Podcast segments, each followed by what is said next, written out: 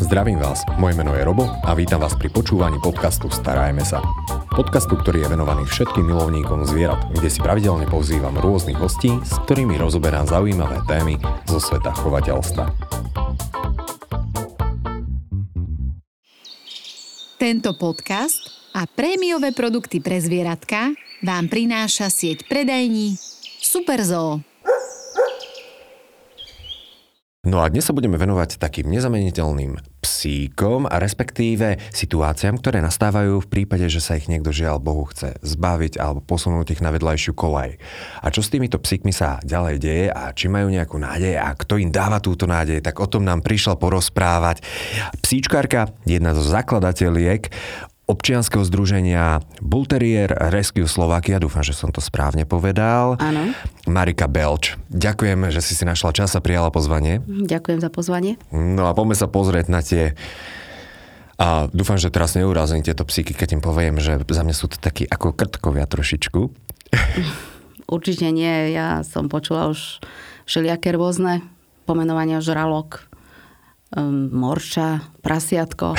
Prasiatko asi najčastejšie. Áno, sú veľmi špecifické, ale naozaj veľmi zlaté. Poznám, aspoň tých, čo poznám, tak sú naozaj, že sú to srdciari psy. Mám a jednu možnú otázku takú na začiatku. Ako si sa vlastne dostala ku psíkom? Mala si už od malička psíky, alebo si sa k tomu nejako tak dopracovala časom? A potom neskôr sa teraz pýtam na samotné občianske združenie. Tak e, od detstva som túžila mať psa. Asi neexistuje dieťa, ktoré by nechcel mať aspoň nejaké zvieratko a ten psíček je asi taký najfrekventovanejší.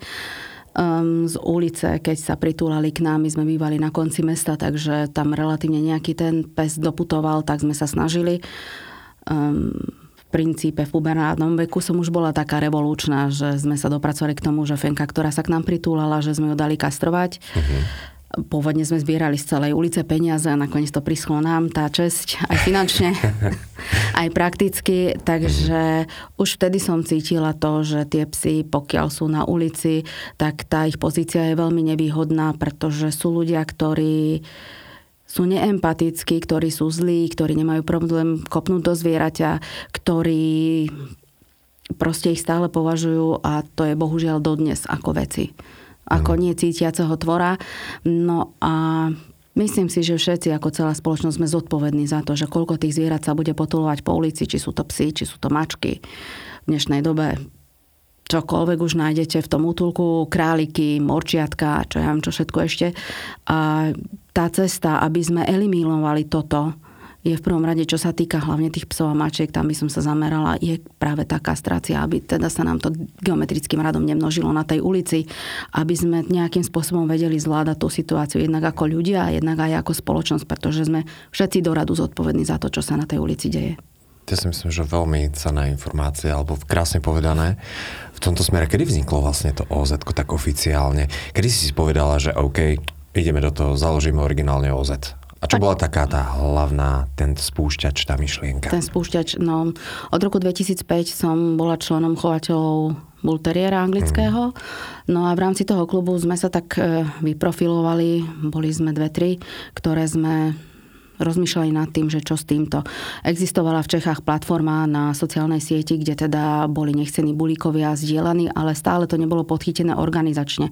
Ako boli tam tie tendencie, že áno, pomôcť sdielaním a veľa tých psov si našlo miesto, ale úprimne povedané, odkedy ja som tých bulíkov doma mala, ja som veľmi ťažko prežívala určité portály, ktoré predávali tie mhm. šteniatá a kde sa objavovali často psy, kde bolo evidentne vidieť, že sú v katastrofálnych podmienkach a vedeli sme, že tie útulky sa stránia týchto psov, pretože majú na sebe tú pečať toho bojového psa.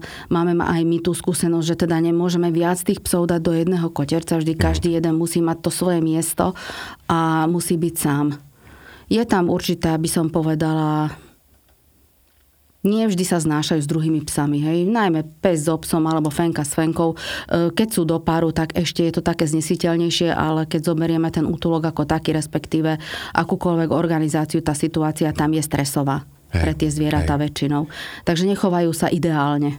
Ale ja si myslím, že v tomto smere to stačí iba rešpektovať, lebo keď to zoberieme, každé zvieratko má nejaký taký, že ten svoj typický spôsob života a mnohé sú samostatné, tak dajme tomu, že aj bulík je teda samostatnejší pes. Ako má rád ľudí? Je to psík, Ľudí ktorý... miluje. Ľudí miluje. Ja som sa nestretla osobne ešte s žiadnym takým bulteriérom, ktorý by sa nepotešil tomu, keď k nemu príde niekto, "E, te, te, te, te", tak už krúti chvostom, hlava sa mu smeje, možno celá, keby nemal uši a teší sa. Oni vyslovene majú radi tú ľudskú prítomnosť, pohľadkanie, sú takí hedonisti. Takže maznáci do domu v podstate, Áno, aj keby kopec určite. ľudí to nepovie. Sú to maznáci, oni aj napriek tomu, že sú väčšie psy, tak oni milujú svoj pelech, milujú spať. Čím sú starší, tým viacej spia. To už vyjde von, otvorí oko. Musím? No musíš. Sú často na Slovensku, pretože čo si budeme vraviať? Ono, veľa ľudí sa pozerá práve na tieto psy cez tú prízmu toho bojového plemena a sú ľudia, ktorí práve kvôli tomuto, kvôli tej pečati, tej negatívnej, si toto plemeno nechcú vybrať a sú ľudia, ktorí sa práve kvôli tomu na ňo chcú zamerať, že je to také, že Uh, áno, Wow. má to plemeno takýto problém. Po jednej stránke má problém tej modernosti, že sú tie mm, dobre to vyzerá vedľa mňa, dám si na seba, čo ja viem, dvojkilovú reťaz zo zlata a ten pes vedľa mňa vyzerá efektne, áno, je to pravda. Ale s týmto sa stretávam pomenej. Skôr by som sa stretáva, skôr sa teda stretávame s tým, že ten pes má tú pečať tzv. bojového plemena. My strašne neznášame tento výraz. Mm. Považujeme ho za úplne nesprávny, pretože ak aj hovoríme v tejto konotácii o tom psovi, tak je to skôr o tom, že tie psy sa zneužívali na boj psa proti psovi. Tie psy neboli šlachtené nikdy na to, aby bojovali s človekom. Či už hovoríme o anglickom bulterierovi, o Staffordovi, o Pitbullovi, to boli vždycky boje zvieraťa proti zvieraťu, proti chorovi, medveďovi, proti potkanom. Proste tieto ich inštinkty sa využívali a zneužívali. Mm-hmm. Toto bola zábava 19. storočia, ale v princípe anglický bulterier až neskôr sa začal objavovať a využíval sa a dodnes sa využíva aj ako polovné plemeno na diviaky napríklad. To znamená, že on... bulík je polové plemeno. Áno, áno, on patrí... Áno, áno. Na diviaky. to by som to nepovedal, lebo v živote som nevidel Moja fenka mala skúšky spravené. Polovnícke. Pekne, takže v minulosti sa teda využívali najmä teda mm, na polovné plemeno a teda do dnešnej doby ešte stále sa to Áno. drží. Áno. A sú aj na Slovensku ešte nejaké ďalšie polovné takto bul- bulíky, bulíkovia? Môžu byť, ale úprimne povedané, neviem. Mhm. Proste viem si ich predstaviť, ale že či by nejaký polovník išiel so Staffordom do lesa, pri tom jeho hlasovom prejave asi by veľa neulovil. A tak, no, bulíkovia sú teda a, taký eco-friendly, alebo teda a friendly k tej možnej koristi. a si teda chovala bulíkov, mala si chovateľskú teda stanicu. Ono, ja ju mám, len momentálne Mhm. to mám zamrazené z časových dôvodov. Tak, tak, tak. Koľko si mala takto psíkov, keď sa môžem spýtať? Ja som mala dve fenky. Matku s dcerou som si nechala a Mhm. odišla najprv jedna a potom druhá vekom. Hej, hej. A zároveň s, tým, s touto chovateľskou stanicou ty už si začala a pracovať aj s OZ-kom, a Bull Terrier Slovakia, o, Rescue Slovakia? Um, Rescue vzniklo v roku 2015, to znamená, že ja už som v princípe, čo sa týka toho chovateľstva, už ustála, ale keďže sme pociťovali ten problém a videli sme, že teda sú tie psy, e, potrebujú pomoc, útulky ich neberú, pretože nevedia s nimi pracovať, tak sme sa tak rozhodli, že teda áno, tu je ten čas. V princípe sme založili občianske združenie za podpory klubu, čo teda môžem povedať, že je asi jediný klub na Slovensku, ktorý má aj sekciu tú záchranársku. Hej, hej. Čo mi je trošku ľúto, pretože to chovateľstvo priamo súvisí aj s tým, že sú následne odchované šteniatá, ktoré nemajú výstavný potenciál a tieto sa stavajú veľakrát e, majetkom takých ľudí, ktorí množia na nich psov bez papierov. A tu už sa dostávame do toho začarovaného kruhu, keď ľudia si kúpia psa, kúpim si ho bez papierov, lebo však papiere nepotrebujem, na čo sú mi na výstavy, nepôjdem, toto je veľmi milná domienka, že tie papiere fenka potrebujem len k výstave. To je, to je ďalší obrovský problém. Dokonca sa stretávame s tým žiaľ, že aj veterinári povedia niektorí, že tá fenka by mala mať šteniatá. Nie, nie je to pravda. Nemusí mať tie šteniatá. A hlavne už obzvlášť nie fenka, ktorá nemá chovateľský potenciál. Aj keď ju mám s papiermi, tak nemusím mať na nej nevyhnutne vrch. Uh-huh. Je lepšie, pokiaľ ja si ju zoberiem a treba vidím, že výstavne nie je úspešná, že mi povedia, že do toho chovu asi tak vhodná nebude ani tá línia, alebo čo ja viem, skúste jeden vrch, lebo tá línia je zaujímavá. Ale tým pádom ten vrch, keď skúšam, tak skúšam s papierovým psom, e, s pomôže mi nejaký chovateľ, ktorý je skúsenejší napríklad. E, dbám na to, aby sme dávali dokopy zdravé jedince. To znamená, že už u bulteriera anglického môžem povedať, sa sledujú niektoré choroby, ktoré sa dajú vysledovať geneticky, niektoré sa dajú vysledovať takým spôsobom, že ten pes či je alebo nie je postihnutý, čo už dáva aspoň aký taký základ preto, aby to potomstvo bolo menej postihnuté. Hej. Jediný by som povedala, relevantný základ preto, aby som mala zdravé potomstvo je, že keď zistím, a teda geneticky zistiť viem, či ten pes je čistý, prenášač alebo je postihnutý. Postihnutý v chove nemá hľadať vôbec absolútne nič. A samozrejme toho, kto je prenášač, by som mal kombinovať alebo mala kombinovať so psom, ktorý je čistý. Lebo vtedy v tom výslednom efekte dostanem šteniatá, ktoré sú čisté, alebo sú prenášači, ale nie sú postihnuté. Uh-huh. Potom, keď sú tieto psíky, dajme tomu, že postihnuté, keď sa to takto nezodpovednejšie teda ďalej rozširuje toto plemeno, Často končia práve u vás tieto psíky v občianskom, združe, v občianskom združení Bull Terrier Rescue? Ono, ja mám stále taký pocit, že tí chovatelia nás nemajú odvahu osloviť. Pretože mm-hmm. si povedia, že ich chov zlyhal, alebo oni nechcú, aby bol ich chov spájaný s tým, Áno, jasné. že dali psa do rescue. Mm-hmm. Hej.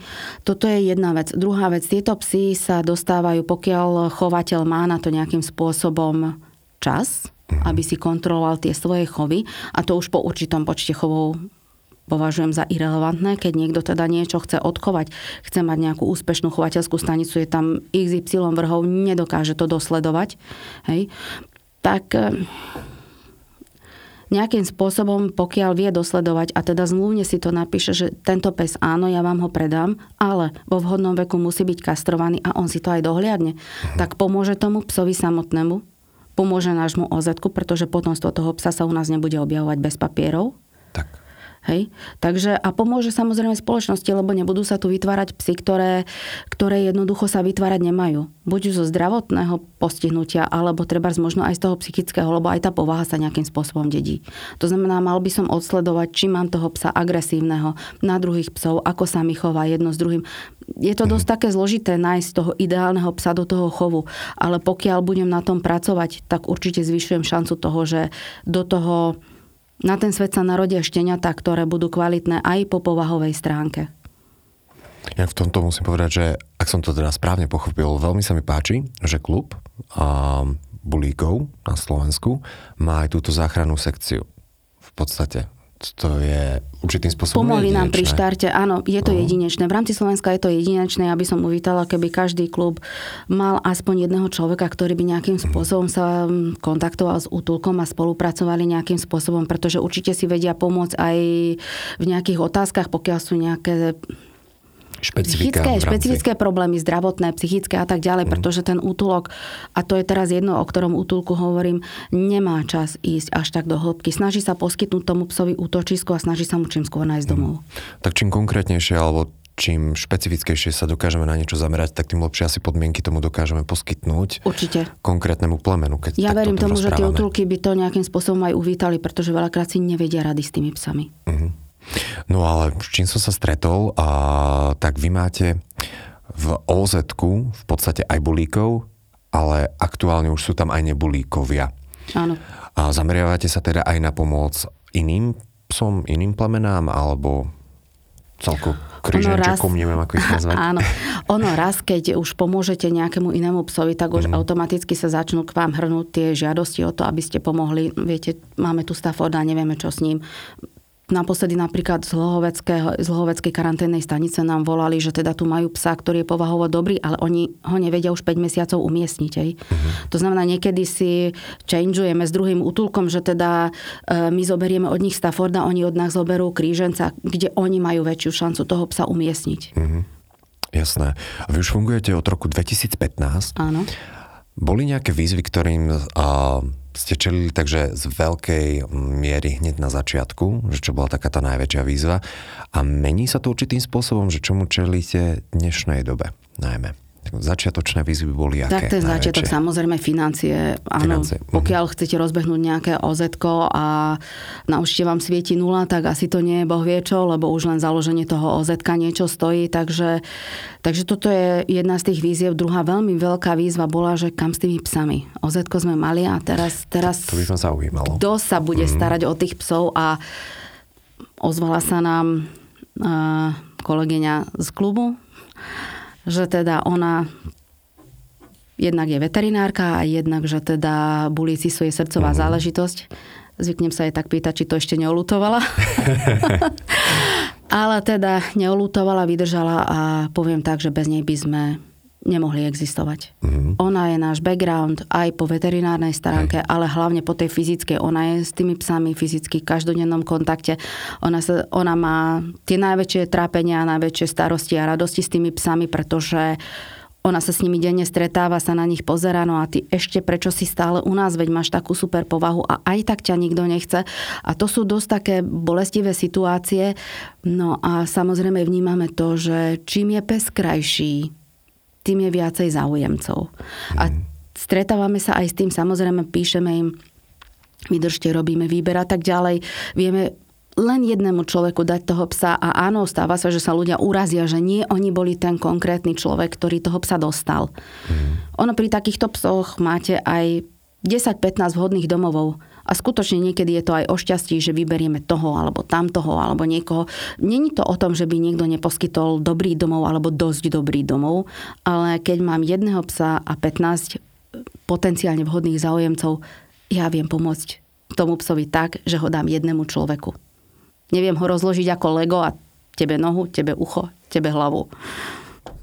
To nie, takže pekní psíkovia to majú jednoduchšie. Áno. Aj čo sa tohto týka. Áno. Ktorí to majú najťažšie? Čierny. To vám potvrdí každý útulok. Čierny pes, obyčajný pes, klasický pouličný orech, miešanec alebo čierny spálením. To je najhoršie umiestniteľný mm. pes, aký v útulku sa môže vyskytnúť a skysne v tom útulku aj roky. A u nás konkrétne to majú ťažké aj psy, ktoré, ktoré nemajú radi druhých psov. Proste treba mhm. rešpektovať túto ich vlastnosť. Ani my si s každým nepadáme do krku od radosti, koho stretneme na ulici. Oni majú tiež nejaké svoje preferencie, ale tí ľudia nedávajú tým psom šancu. Mm. Stretli sme sa, mali sme taký prípad Kira, ona sa nám už hádzala o mreže, ona sa už zraňovala, ona proste tak neznášala to miesto u nás. A ozvala sa rodina s piatimi psami. A sme tak rozmýšľali nad tým, že Kira neznáša psov do rodiny s piatimi psami. A dobre, iná možnosť nebola. Mali sme možnosť nechať ju v tom koterci, alebo ju teda adoptovať. Samozrejme, všetky informačné toky prešli, oni povedali, dobre, my ju vieme mať osobitne, a naučíme ju zvykať si na tých našich psov. A keď si nezvykne, tak ju budeme mať osobitne. A veríte, neveríte, dneska ten pes spí z pelechu s ostatnými psami a pekne ladia bielohnedý do radu. Proste u nich tá bielohnedá farba bola podstatná. Mm-hmm. A všetci sú happy, ale tie začiatky boli veľmi ťažké. Od, oddreli si to, odtrpeli si to, netrvalo to deň, týždeň, mesiac, ale tým postupným navykaním to zvládli. A to je pre mňa dneska jedna z tých najpríjemnejších spomínok na adopciu, keď sme fakt váhali, ale už sme si povedali, už nemáme čo stratiť, Kira nemá čo stratiť, skúsime to. Tí ľudia Hej. do toho išli a nemali ani nejak extra skúsenosti s prevýchovou psa, lebo tu ho musíte nejakým spôsobom trochu utriasť. A zvládli to na ani nie na jednotku, ale na jednotku s piatimi hviezdičkami. Takže dá sa so všetkým pracovať. Dá. Lebo mne sa páči, že na Facebooku zdieľate informácie o tých psíkoch a vyslovene tam píšete, že tento psík nie je vhodný k tým ostatným psíkom, tento psík ten je kamarádsky, ten je taký a taký, takže toto mne sa veľmi páčilo a teda dosť veľa zdieľaní to asi aj má, tento typ pomoci typujem. Práve, že to chýba. A toto chýba? Toto chýba. Toto zdieľanie chýba. E, ľudia neveria tomu zdieľaniu. Mám taký pocit, že oni si povedia, že však čo už pomôžem tomu mhm. psovi jedným zdieľaním. Lenže nikdy neviete. Mali sme psa, ktorého sme mali dva roky, volal sa Rambo, bol to taký žihaný bulík A Rambo napríklad našiel toho svojho človeka práve vďaka zdieľaniu. Ten pán ani nevedel, že existuje naše OZ. My máme 46 tisíc e, followerov, to znamená, že už máme veľmi slušnú platformu, ale napriek tomu nie ku každému sa tá informácia dostane, že halo, tu je nejaké OZ, ktoré sa zaoberá s týmito psami a teda možno by som tu našiel psa podľa svojho chuti. A možno nie v mojom bezprostrednom okolí sa nájde ten človek, ale keď to nechám ako verejné zdieľanie, to znamená, že každý má k tej informácii prístup, tak je to ako keď kvapnete tušom do vody. Je to len jedna kvapka, ale tá voda sa vám počase zafarbí. A to zdieľanie je presne takéto isté. Je to jedna kvapka, ale počase sa tá informácia dostane na strašne veľa miest, o ktorých ja ani nemusím mať predstavu, že sa dostane. A má, tento, má to ten svoj výsledný efekt. To je krásne prirovnanie. Mm. Takže to, ako ja dokážem, taký bežný človek, či dajme tomu ani nemám psa, pomôcť, ano. tak je to iba akurát tie dva kliky. Áno. Zdieľate to Dve verejný. sekundy. Dve sekundy vášho času, ktoré môžu zmeniť celý život tomu psovi. Uh-huh. Máte aj nejakých okrem toho dobrovoľníkov, že chodia vám vypomáhať, dajme tomu, s krmením psíkov, s venčením, alebo hoci ako inak? Mm, dá sa aj takto pomôcť? Dá sa, vždycky je to o dohode, že teda prídem, vyvenčím, dohodneme si nejaký termín, keď je to vhodné. Pre nás je to ideálne v tých pracovných dňoch, lebo ten víkend predsa len, keď tam nie sme, ako psi sú vždy pod dozorom, samozrejme, ale aj my chceme mať trochu súkromný program. No, to je hlavne tá naša mhm. kolegyňa, že občas by možno aj niečo iné riešila než psov tak e, vždy vravím, doho- deň vopred, hej, dohodneme sa, vedia prísť, vedia vymenčiť. Um, taká milá vec je, že zo školy v Hliníku nad Hronom k nám chodia detičky a vždy sú dohodnuté a napíšu našej Slavke, teta, môžem prísť a teda oni si môžu zobrať tých našich, my ich voláme šmoťopsy, tí menší, vyvenčia ich, e, potešia sa s nimi, e, aj tie psy dostanú nejaké impulzy iné v nemi a tým pádom sú všetci happy. No smutné bolo, keď napríklad psík akurát odchádzal a chlapček ho chcel prísť vyvenčiť a strašne si ho obľúbil, uh-huh. len rodičia mu povedali, že psíka nemôže mať. Hej. Toto samozrejme rešpektujeme. Ale toto je zasa cesta aj pre tie deti, ktoré nemôžu mať psíka. Prídem do útulku, vyvenčím, pomôžem psíkovi, mohol som ho pohľadkať, psychohygiena aj pre to dieťa. Nesedel som pri tablete, nesedel som doma za počítačom, pri televízore, ale vyšiel som von a spravil som dobrý skutok, ktorý má zasa len väčší dosah, než si to dieťa vie predstaviť samotné. A v globále z každého jedného dieťaťa jedného dňa môže byť aj vďaka tomuto lepší psíčkar. Určite. Pretože keď vidíš, že tie psíky jednoducho nevždy majú tú svoju rodinu, ale že niekedy sú žiaľ Bohu v útulkoch alebo v ozetkách, tak si to možno dvakrát rozmyslí v dospelosti, že či Určite. chce mať psíka. Áno, ale je to aj o tej empatii, aj o tej zodpovednosti. Áno, ja si nastavím nejaký režim, že treba každý piatok prídem a vyvenčím toho a toho psíka. Keď tam nebude, tak zoberiem druhého. A je to aj o tom naučiť sa vyrovnávať sa trošku so stratou, pretože pre toho chlapčeka to bola veľká strata. Nám ako fakt zovrelo hrdlo, mm-hmm. pretože my by sme mu ho najradšej dali, vezmi si ho, ale musíme rešpektovať aj želanie rodičov, ktorí isto vedia, prečo ešte nie sú ochotní, respektíve nechcú mať toho psíka, Hej. aby to nedopadlo zasa presne tak, že neuvážené rozhodnutie a potom ten psík skončí v útulku ako nevhodný dar, ako nestíhame a podobne, ako s týmto sa dosť často stretávame. Alebo príliš často je treba ho venčiť a podobne. Šteká veľmi. Um, áno, ale to sú všetko veci, ktoré musím si rozmyslieť, či chcem uh-huh. alebo nechcem. A keď chcem, tak či mám trpezlivosť, dám tomu čas. Toto sú veci, ktoré si musím v hlave uložiť a keď už sa pre niečo rozhodnem, tak e, ja stále hovorím, že v živote je nič, čo, je, čo príde ľahko alebo zadarmo. Tak to si nevážime. Ale keď si toho psa spracujeme podľa svojich predstav a ja si dovolím tvrdiť, že aj 9-ročný pes sa vie naučiť, len samozrejme nie je to ako 9 týždňové štenia, že teda musí mu to vysvetľovať a trpezlivo a tak a tak, ale každý pes sa vie niečo naučiť. Ja som si skrze moju dceru pri jednej z našej akcií, nájdete sa, ona sa našla s jedným okšírom z nášho OZK. Akcia, akcia, nájdete sa? Áno. A... Chcem počuť niečo bližšie. A proste sme mali 10-ročnú Jorku, mm-hmm. ktorá mala pomaly viacej uši ako zubov. Šušlavý no. pes, a k dvom bulterierom sme mali Jorku. Samozrejme, musela som ich mať oddelenie, to ja nebudem tvrdiť, že to bolo happy life alebo niečo také, ale Jorka a moja dcéra a moja dcéra a bulterierky. Každý mal svoj, by som povedala, čas a každý z nich ten svoj čas dostal.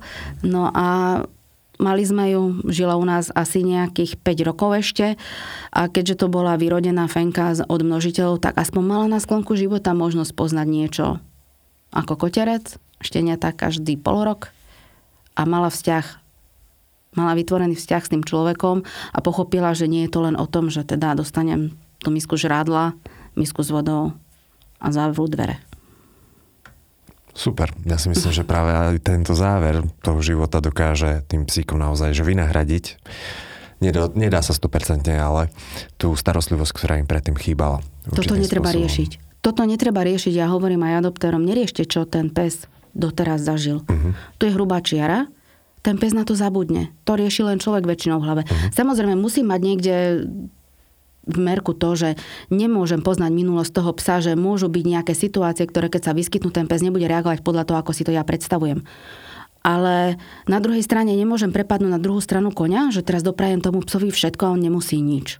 A to sú tiež časté dôvody, prečo sa ten pes k nám vráti, lebo začne skákať každému po hlave. A stane sa neznesiteľným uzurpátorom celej rodiny a teraz všetci mi slúšte. Nie.